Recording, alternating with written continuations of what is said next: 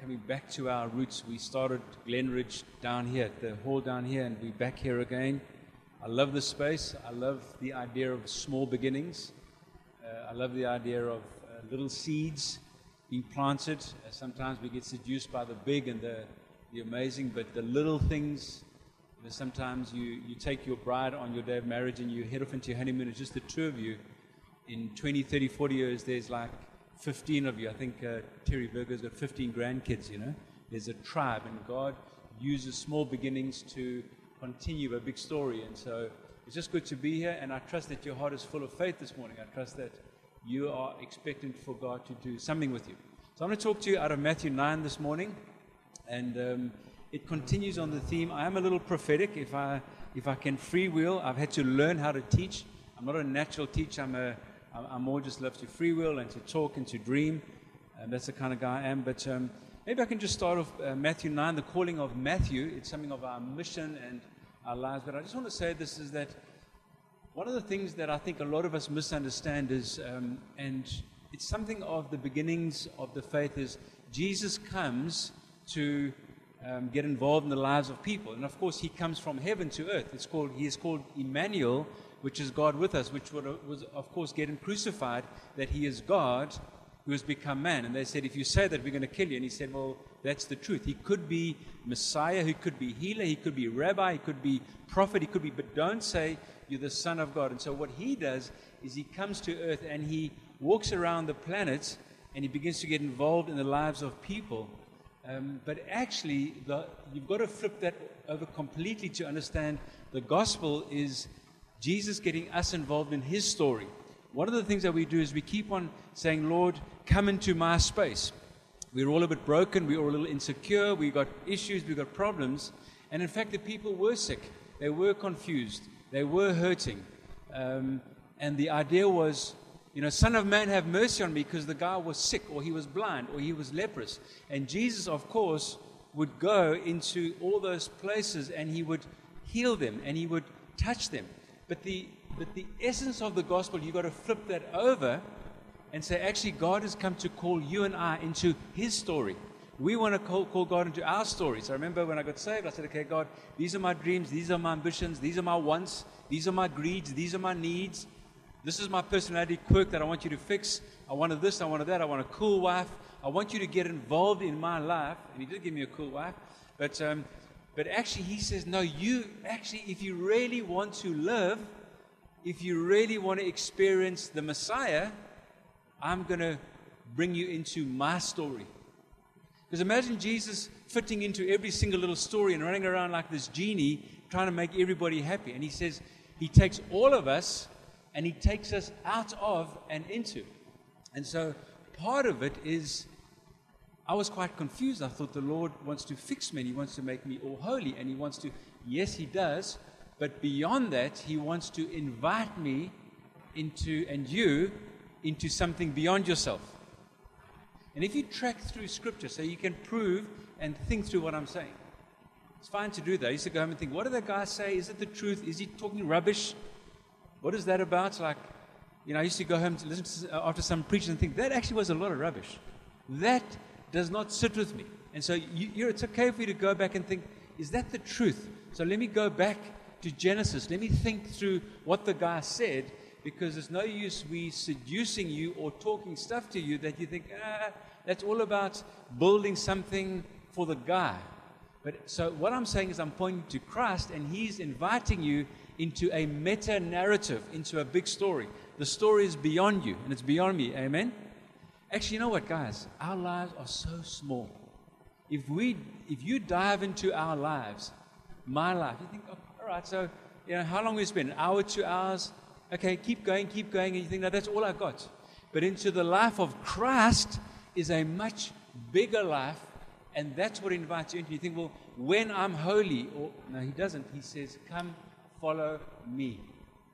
The essence of the gospel mission is come, I'm going to take you out of and into. So let's turn to the Gospel of Matthew and pick it up in Matthew chapter 9. And it's part of the Sermon on the Mount's incredible 5, 6, and 7, Matthew 5, 6, and 7. It's great to every 6 months you go back and read it. And then you have Matthew 8 and 9, which is the link between the Beatitudes, the great sermon, and Matthew 10. He now sends them out. But what he does in the two chapters, Matthew 8 and 9, he begins to show the disciples how to live, how to do this stuff. So let's just pick it up in Matthew chapter 9, verse 9, the calling of Matthew. And he says this, as Jesus went on from there, he saw a man named Matthew sitting at the tax collector's booth. Follow me, he told him, and Matthew got up and followed him. While Jesus was having dinner at Matthew's house, many tax collectors and sinners came and ate with him and his disciples. When the Pharisees saw this, they asked the disciples, why does your teacher eat with tax collectors and sinners? Huge. On hearing this, Jesus said, it is not the healthy who need a doctor, but the sick. Go and learn what this means. And you can go and do some homework. It's actually good to go and learn. So some people understand something immediately. They get it. Some people think, no, he's eating with tax collectors. He wants mercy, not sacrifice. Go away and learn what this thinks, which means it's okay to go back and think about it. It's okay to go and buy a book. It's okay to go and read the scripture and think, what does this mean? Okay? And so in all these texts, you can go away and think, what was he doing with tax collectors and sinners?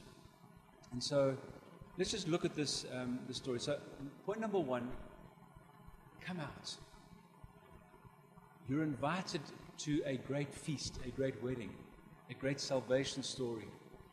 All of our lives, I've just been with family members in Mauritius, funny enough, and they have these lives of affluence and travel and big homes and everything. It's very cool and I have no problem with it, but actually it's very small. And so I want to say to you, come out of Smallville, our little lives, our little egos, and come in to the invitation of the grand story. It started thousands of years ago. It'll go into eternity. So I want to say that the invitation, this is a small pulpit, Granty. I'll try so that I can stick to my notes. So in this, I want to talk about three things. Invitation, but in the invitation, there is a priority, there is a proximity, and this is from Keller, I've borrowed it, and then there is a call. So there's a priority, there's a proximity, and there's a power or a call. What's the priority? This is the priority. He says to Matthew, sitting at the tax collector's booth, follow me. Matthew got up and followed him. So if you go and have a meal with somebody that's sitting with a pager, and the pager, or in the old days, or the cell phone goes off and they say, excuse me a minute, you think it's a bit rude, and they go away and they, before in my day they used to have a pager, used to go beep, beep, sorry, my pager's gone off, and they would say, listen, sorry man, I've got to leave the dinner or the table, I'm on call and I've got to go to the hospital, or I've got to go to the factory, or I do ambulance work, I've been called out. Or I'm a pastor, somebody's about to jump off a building, or somebody's been in an accident. And so the issue with Jesus is he has priority over your life. You feel a bit bummed because you think, gee, this guy just got up and go. Actually, Jesus says to Matthew, follow me. He gets up immediately and he follows him. One of the things to know whether you're a believer is whether you're called. You can't call yourself. There is no ability for you to... You see, many people think, it's like, I'm going to support the Sharks or the Red Sox or, whoever team you support, or we're going to support Federer today. I'm going to become a Christian. You cannot just become a Christian. The only time you become a Christian is when Christ calls you and he says, follow me, and you respond to that. That's why many people think, okay, well, gee, we've got three kids. They swear. They half kill each other. We better go to church to bring up our kids well. So you go to church and say, we are Christians.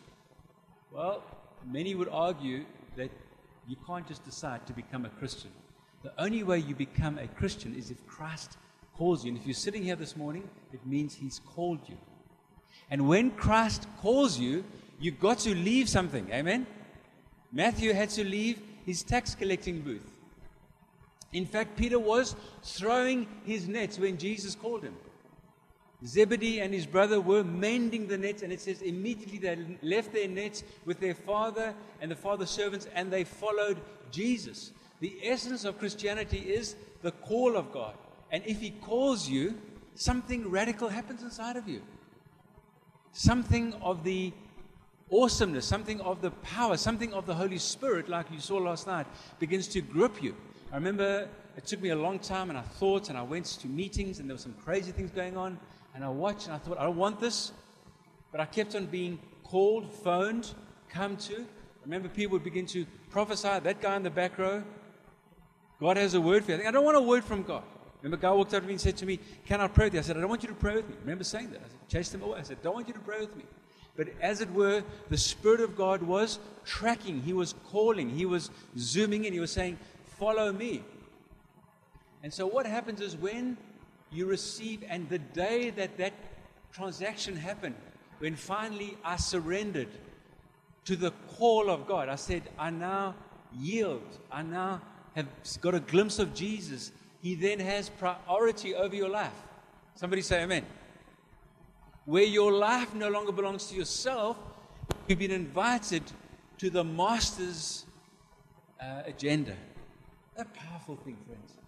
This is a powerful, powerful thing. And it's almost as if once you surrender, actually the journey begins, and you begin to maybe even resist that. You might even resist that and think, no, Lord, I don't want to go here, I don't want to go there. But then he begins to, the call remains, and we learn to yield more and more and more. Even to this day, I'm still learning to yield to the call of God. What am I going to fulfill? My journey, my call, or his call? My goodness, he's the sovereign ruler of the universe. Whose would you rather have? My little world in 28 Hillside Road, with our little agendas and our little family histories and our little hidden secrets, or the call of God? Once the call of God happens, you know that Matthew was not the guy that you should have called. In fact, Matthew, who's the worst criminal in South Africa right now? We don't have any, eh? So I'm going to say the president. Please don't say that. Okay, that oak. So, a tax collector is not a good guy. A tax collector is a pariah. He is a traitor. He is an extortionist. He is a money grabber.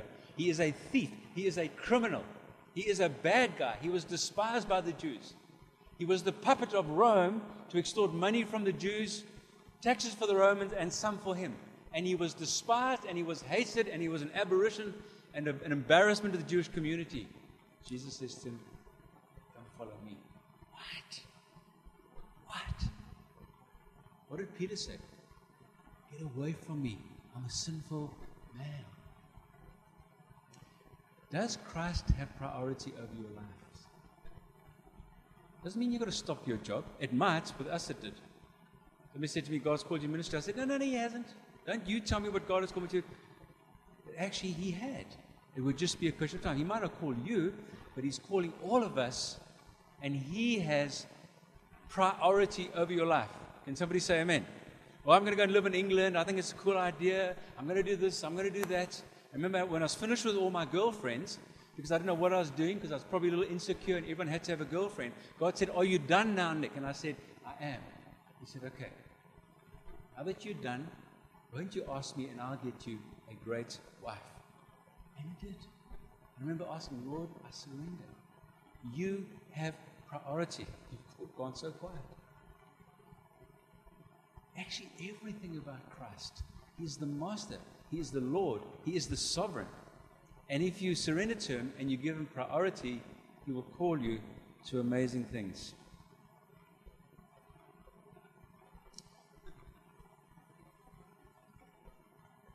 He said to Abraham, Abraham, get out of Haran. What? You see, Abraham, greatness loomed around Abraham. He's just a moon worshiper, he's a broken guy. The lights had gone out. No one called upon the name of the Lord. Everything of God had subsided to perhaps the voice of Seth. But actually, it was disastrous. In fact, if you go and read Genesis 1-11, it just gets worse and worse and worse until God walks around a moon worshiper and begins to speak with him. And he says this, to quote Keller, "Get thee out of Haran, and I will bless you, and I will make you into a blessing." And he says, leave your people, leave your father's household, leave your country, and go to a place I will show you. And God calls Abraham. The call starts in the very beginning, Genesis chapter 12. And once Abraham says, yes, once Abraham says, I trust you. Once Abraham says, I surrender to you, greatness visited him. Is the call of God crisp in your life? Are you working it out? Are you yielding more and more to the call of God in your life? Because if you do, you get invited into an extraordinary story. Let my people go so that they might worship me. Let them go. The things that hold you, let my people. So what did Pharaoh say? You know what Pharaoh said? He said, I'll tell you what, you let the men go. More plagues. Then Moses came back. He said, I'll tell you what, okay, let the men, the women, children go, but let the cattle and let all the herd stay behind. More plagues. What did Moses say? Not a hoof is to stay behind in Egypt. I want my people to come out completely. Priority. Now, friends, understand that one needs to grow in the aspect of he has priority. But if you don't know who he is, you won't want to give him priority in your life. But if you know who he is, if you begin to, you know this Jesus Grant spoke about, utterly holy. Jesus, completely holy, but my struggle was he's holy, but he's like weak, you know. Jesus, weak. I want to serve this. I mean, we were brought up strong. Durban High School, we used to have fights at lunchtime, bone-crunching fights. We were thugs. We used to go and mess up church parties. We were the mana, we used to call ourselves. We used to play rugby. We were like, don't give me this soft Jesus, man. Don't give me this insipid Jesus with wavy hair, a bit effeminate, this holy guy. I didn't do holy. I want to live, you know. I want to go to the army and... Actually, I didn't know who he was. Jesus. He says, my house will be called a house of prayer. You've made a den of thieves. He makes a whip and he busts down some doors. He kicks over some tables.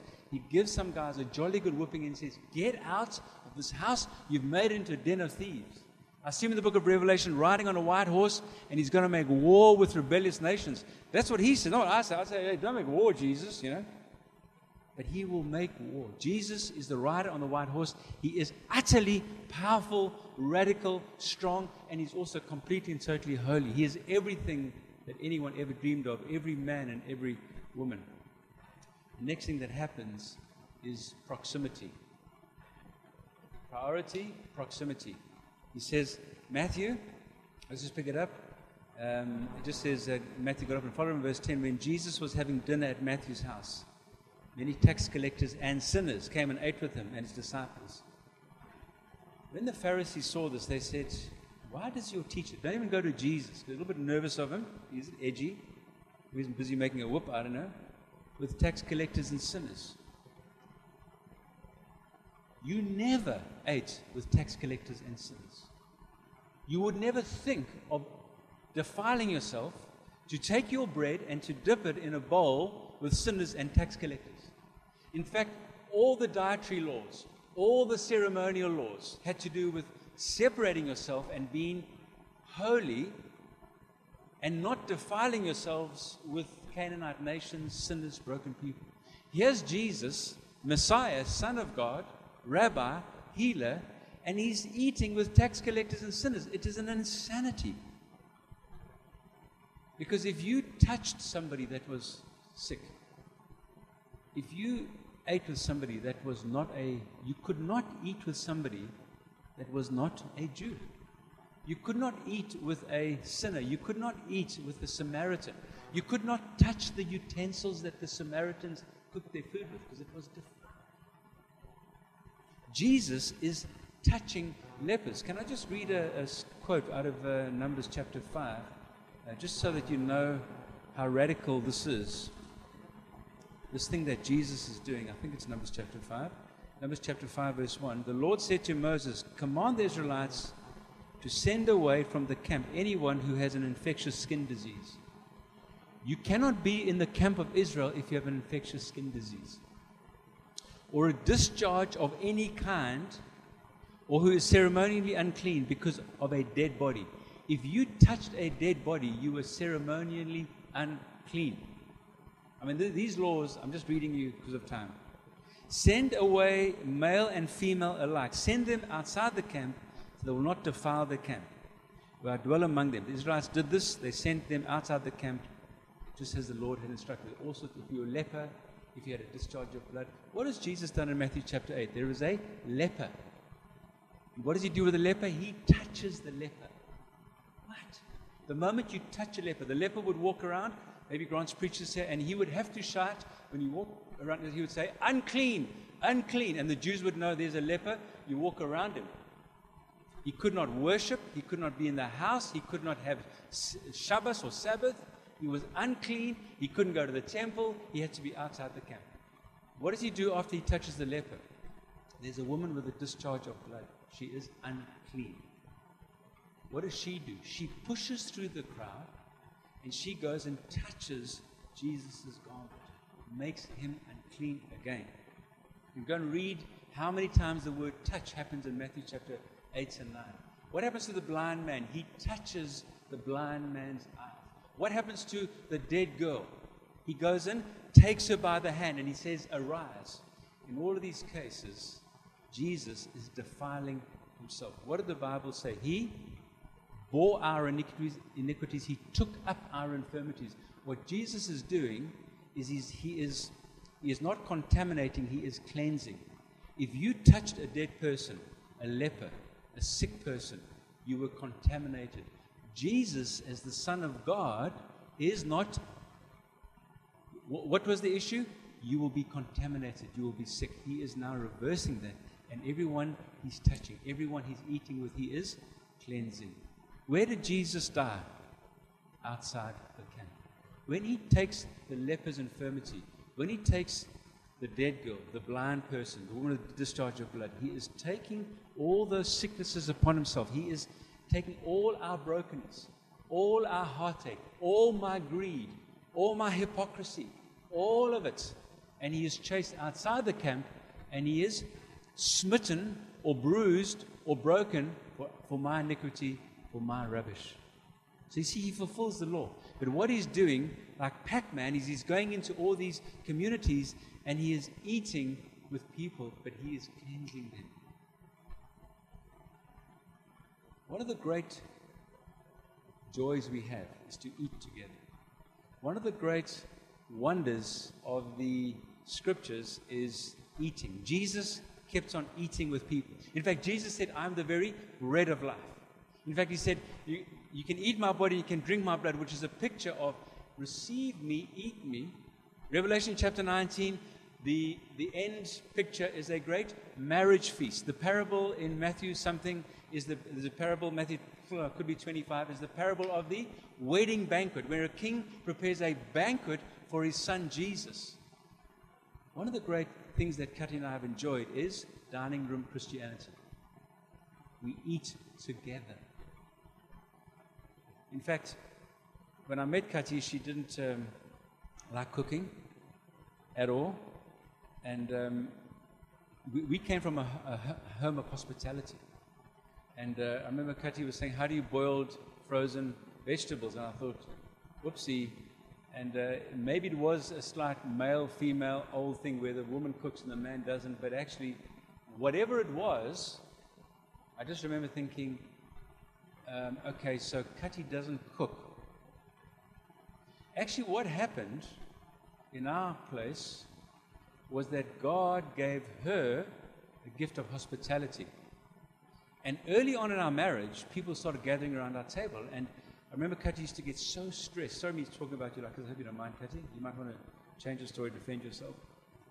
But she really used to get stressed out about having people around. But we began to have people around, and it was a stress. But something happened around our dining room table. In fact, I used to learn more around our dining room table when we invited leaders, friends. We used to host these big shots from all over the world, America, Australia, and we used to sit around the table, and we used to learn around the table. I mean, Sunday was good. I can't remember what happened on Sunday, but I'll tell you what, I can remember having extraordinary meals. I remember, in fact, Carol Nell taking a pudding at one New Year's Eve, I think it was, what was it, a pavlova, You know what pavlova is? Got cream and meringue and strawberries. And she picked it up and she rammed it into Rory's face. Do you remember that, Carol? And then all hell broke loose. It was meant to be heavenly. But that happened 20 years ago with Carol at our house, and Matthew and Hannah and little tiny babies. There were extraordinary moments with Chris Venant and Ashley Bell and Rory Dyer and a whole lot of people. God loves, Jesus loved to eat. You see, around the table, God fashions community. Why did he keep on eating with people? Why did he go to a wedding and turn water into wine? Celebration, feast, eating together. Actually, eating together is where, when you eat with Christ, when you sup with him, when you eat with one another, you're forming a new community, a new society. And to this day, we had some Americans around our house the other day. Two Americans came out with Alan Frau, and they had a few meals at our house. You know what they came to church. That didn't impress them. In fact, the messages we got, thank you so much for having us around your table. Do we have a special table? No, we don't have a special table. We have Christ at our table. Why did Jesus eat with tax collectors and sinners? Because he actually emphatically believes in eating together. What happens at a meal, even with your enemies? Gee, thank you so much for making a meal. Nick or Kati or Michelle, thank you so much for cooking. What is this? I know this is a pavlova, or this is a tandoori chicken, or how did you make this little chili dish? And there's a great sense of you open your heart around a table. Amen? Somebody talk to me. There's something of honor. There's something of humility. There's something of, we might even differ on who is the Messiah, but man, we're eating together and we're fellowshipping together. And into that place, Jesus comes. You need to finish the story. In fact, go and look at all the meals. Go and look at the Last Supper. Go and look at the sense of the banquet. God loves, Jesus loves eating together. Priority, proximity. Bring, you know when you know that you're called, when you bring Jesus home and you invite your friends. That's when you know you're called. You see, Matthew knew he was called because what he did is he got all his mates. He said, what's happening? No, we're having a bash tonight. You mean like wine and beer, and we're going to have a bit of, man, sinners and tax collectors would have been a bit edgy. Some of the ladies would have been dressed a little bit seductively, perhaps. There would have been some hip dancing, you know. Have you ever been to those Middle Eastern hip things? They're quite edgy. I've been to a couple.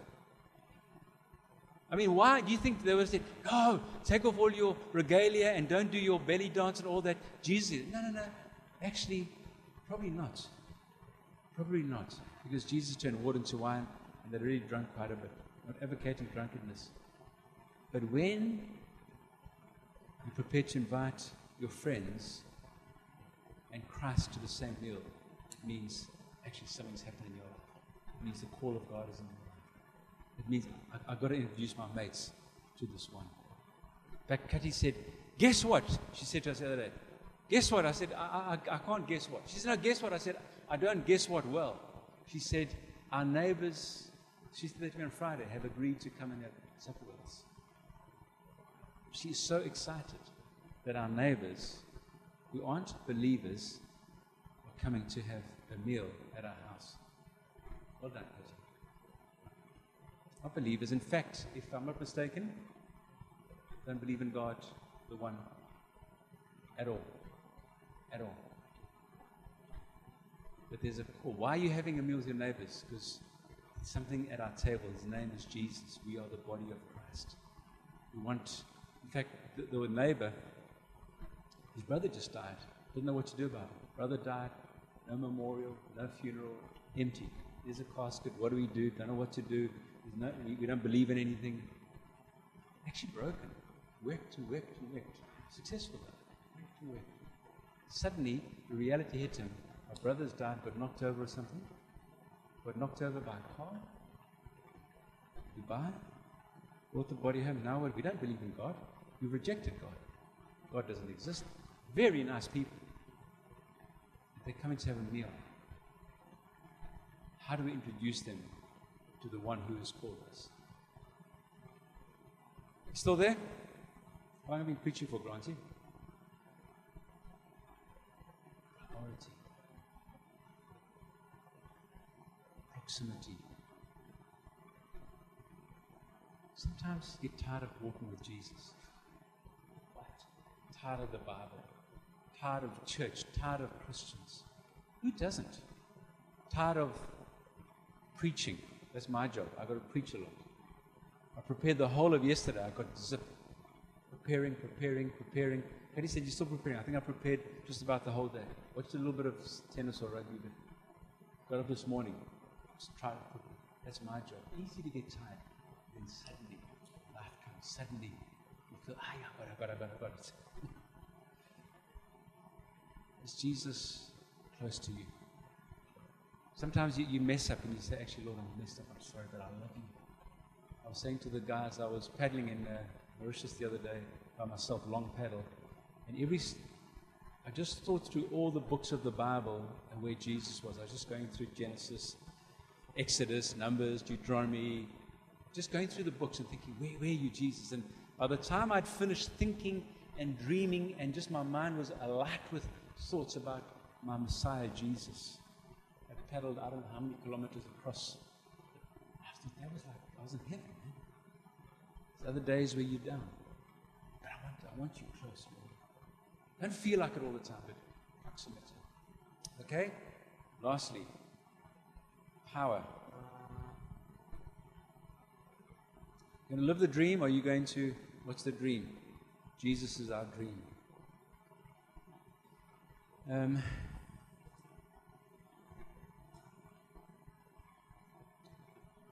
hearing this, Jesus said, it's not the healthy need a doctor, but the sick. Go and learn what this means. I desire mercy, not sacrifice. I've not come to call the righteous, but I've come to call sinners.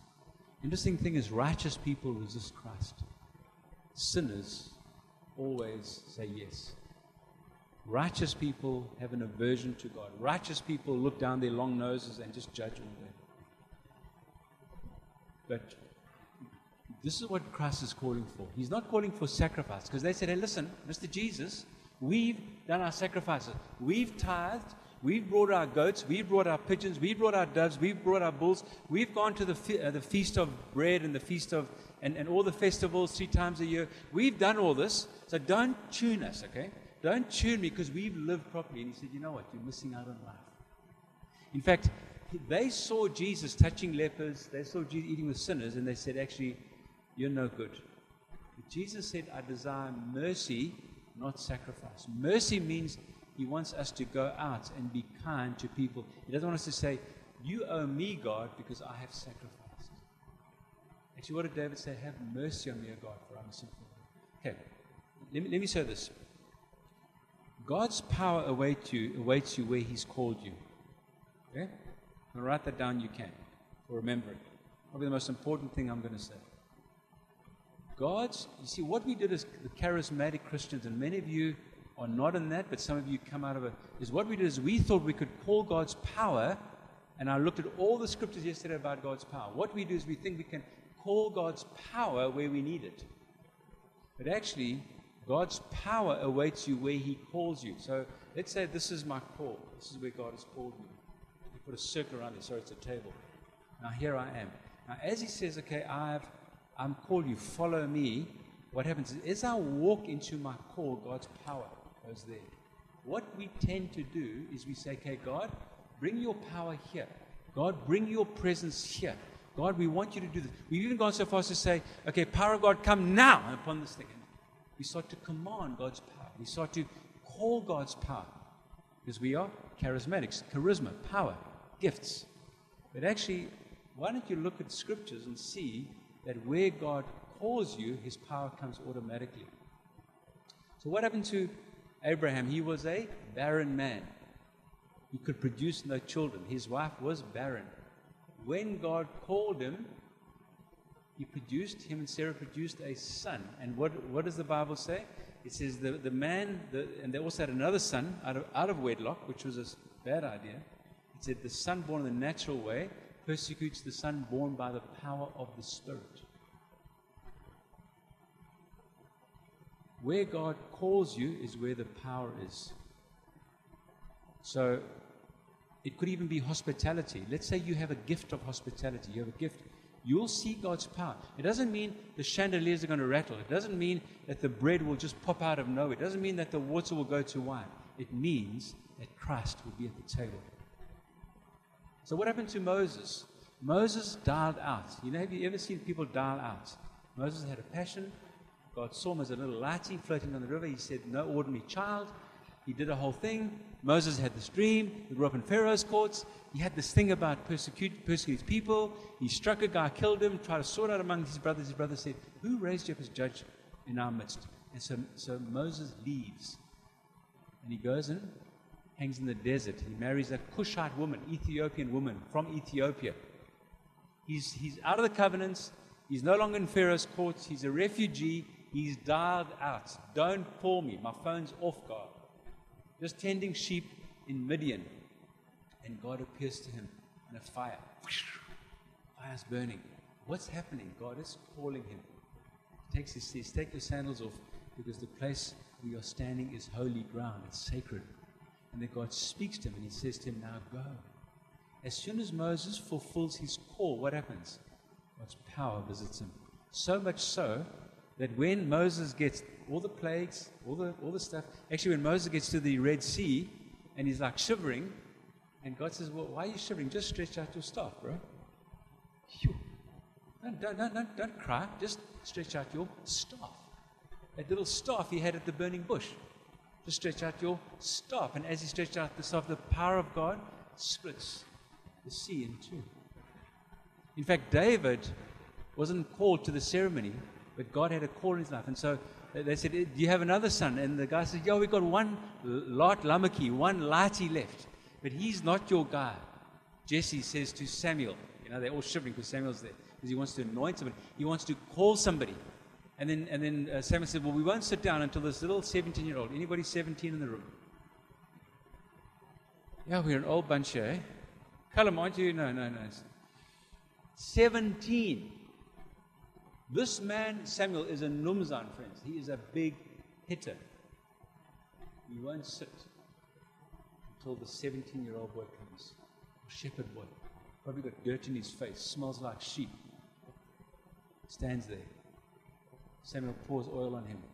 What does the Bible say? The Spirit came upon him in power. Where God calls you is where God's power awaits you. Husbands, love your wives like Christ loved the church. That's my call. My call is to love Kati like Christ loved the church. When I do that, you know what I experience? You know what we experience? Agape love in our marriage. We experience, Kati and I experience, yeah, listen, we ordinary, as our kids. Some of the table think, oh, mom and dad are a little bit rusty with each other, you know, like not 100 grit paper, 40 grit, very rough, you know, they're a bit... Life's, but when I love Kati and I, like Christ loved the church, we experience God's agape love, which is the supernatural love, which is God's power. What about Esther, the beauty queen? She's an orphan girl, man. She's just, her dad's died, and Mordecai says, okay, come, I'll look after you. But she grows up very pretty.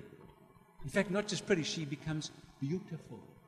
So beautiful, God says, I have need of you, Esther, Hebrew girl. She's got to go to a Persian king. Imagine the stress of making yourself beautiful for a Persian king. Unclean king. A Canaanite king. This is a Jewish girl. She doesn't want to mess around with some king, some Persian king. But she is called, because of her beauty, to be queen. Because Vashti's clowning around, so she becomes... And what is her job? Her job, her call, is to save an entire nation. You know how powerful you've got to be to do that. You've got to walk in God's power. And on that day, that Baal Haman is his name. He's trying to destroy Israel. Esther, the queen, Jewish girl, orphan girl, listening to her uncle. For God has raised you for such a time as this. And if you don't do it, he's going to raise up somebody else. Go to the king and appeal on Israel's behalf. And she touches the tip of his scepter and she gets her way and she saves a nation. Mary, the power of God came upon her because she knew what the call of God was in her life. What did she say? God called her. What did she say? Be it to me according to your will. Just be it to me according to your will. Jesus Christ, the Spirit of God comes upon her, and Christ is formed in her. You know where the power of God is? It's where God has called you. It's where the power of God is. Has He called you? First of all, are you prepared to get into a bigger story than your own? You say, well, if God heals me, I'll come. If God sorts out my messed up personality, no, forget all that. I'm a bit depressed, or I'm a bit manic, or I'm a bit what?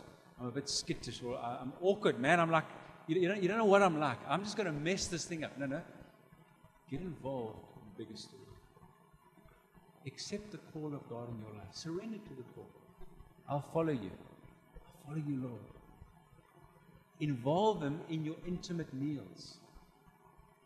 You see, if we eat with Jesus and then we go and get drunk, it's so unhealthy. The eating place is a sacred place. Involve believers around your table. Don't show dualism. And then experience the power of God where God has called you. Perhaps last night for Bevan and Faye, they sent something of actually this is what God has called us to. God has called us to help people receive the anointing, to help people experience the Holy Spirit. That is, you know how huge that is? To see people weep before God. Job done. Whoever prepared this table, I think it was Josie, that is important. That is the call of God. Whoever, Garth and the guys, you hear, you go, yeah, that's the call of God. Perhaps you can write out a check. It was my privilege as a younger man to be able to write out checks, larger checks. I was able as a young man to write out checks and say, there it is, for the kingdom of God. It influenced Glenridge. God's grace. That's your call. My mom, an older woman, was called to facilitate a church plant. Where God calls you is where God's power is. There it is. So there's an invitation to a greater story. Can I pray for us? What's crackling inside of your heart? What do you feel God has called you to? Have you gone back? Are you backsliding? Actually, I've tried this thing, bro. I've been in church a long time. You don't understand, Are you at the beginnings of your journey with Him? What is the deal in your life? Where are you in terms of understanding? Actually, God, please invite me. I want to participate in this big story. Remind me of my call, God. What have you called me to? What gifts have you put inside of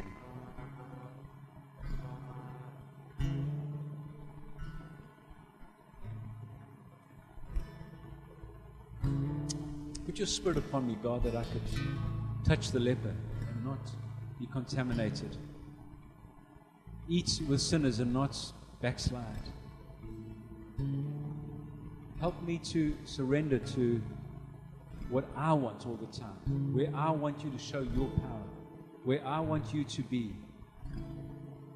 And I yield to that and I go to where you want me to be, because that's the place where you live.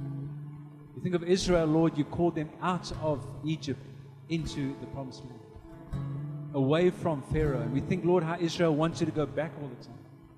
How Israel said, we want to go back to Egypt with the leeks and the stews. We want to go back into captivity. We think of the King Saul, who was insecure and kept on having a problem with those that did better than him and backslid and listened to the people instead of listening to you, and made sure everyone was happy until he himself fell. We think of the Apostle Paul, who said, what must I do? What have you called me to? And Lord, you put your Spirit upon Paul the Apostle, and he experience your power in the most extraordinary way.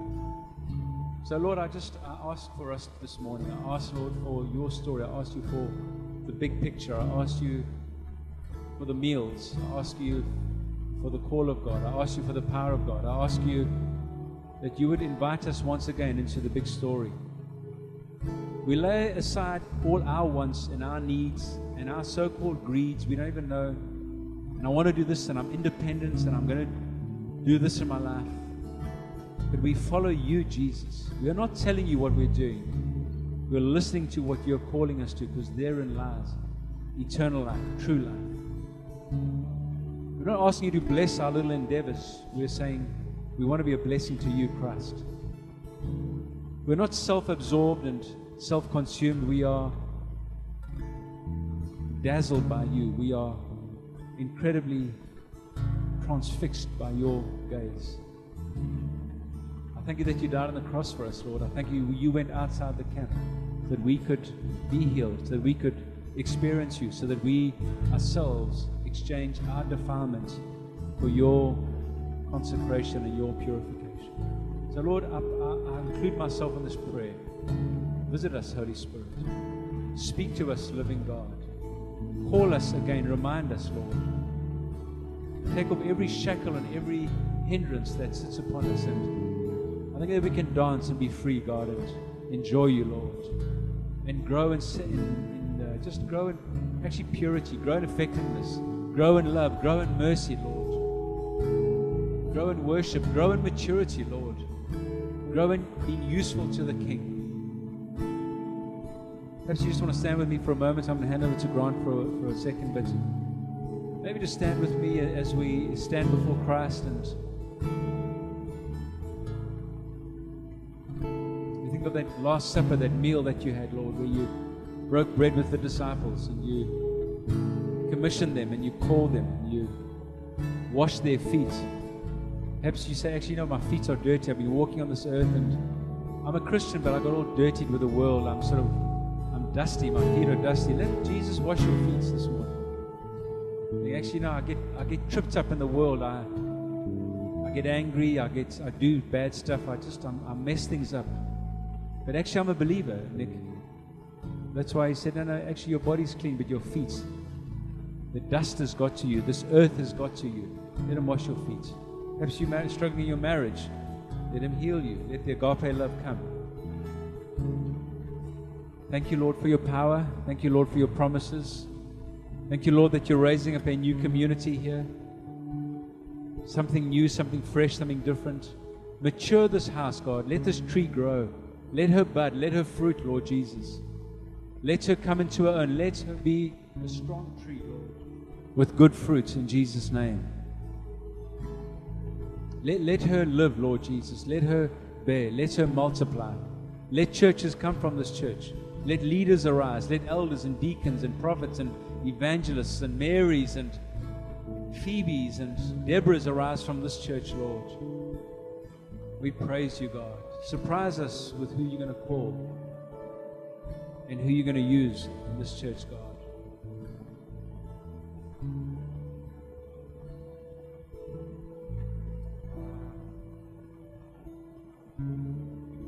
Welcome your Holy Spirit into our hearts and lives. Thank you for those that were just moved last night. Hearts were touched. They were moved. Thank you for that, Lord. Use some of those. Remind us, Lord, what you said to us, I pray. Raise up a radical and a robust people, Lord, to surge forward, Lord. Lions and lionesses at this time, God, to advance your kingdom, Jesus.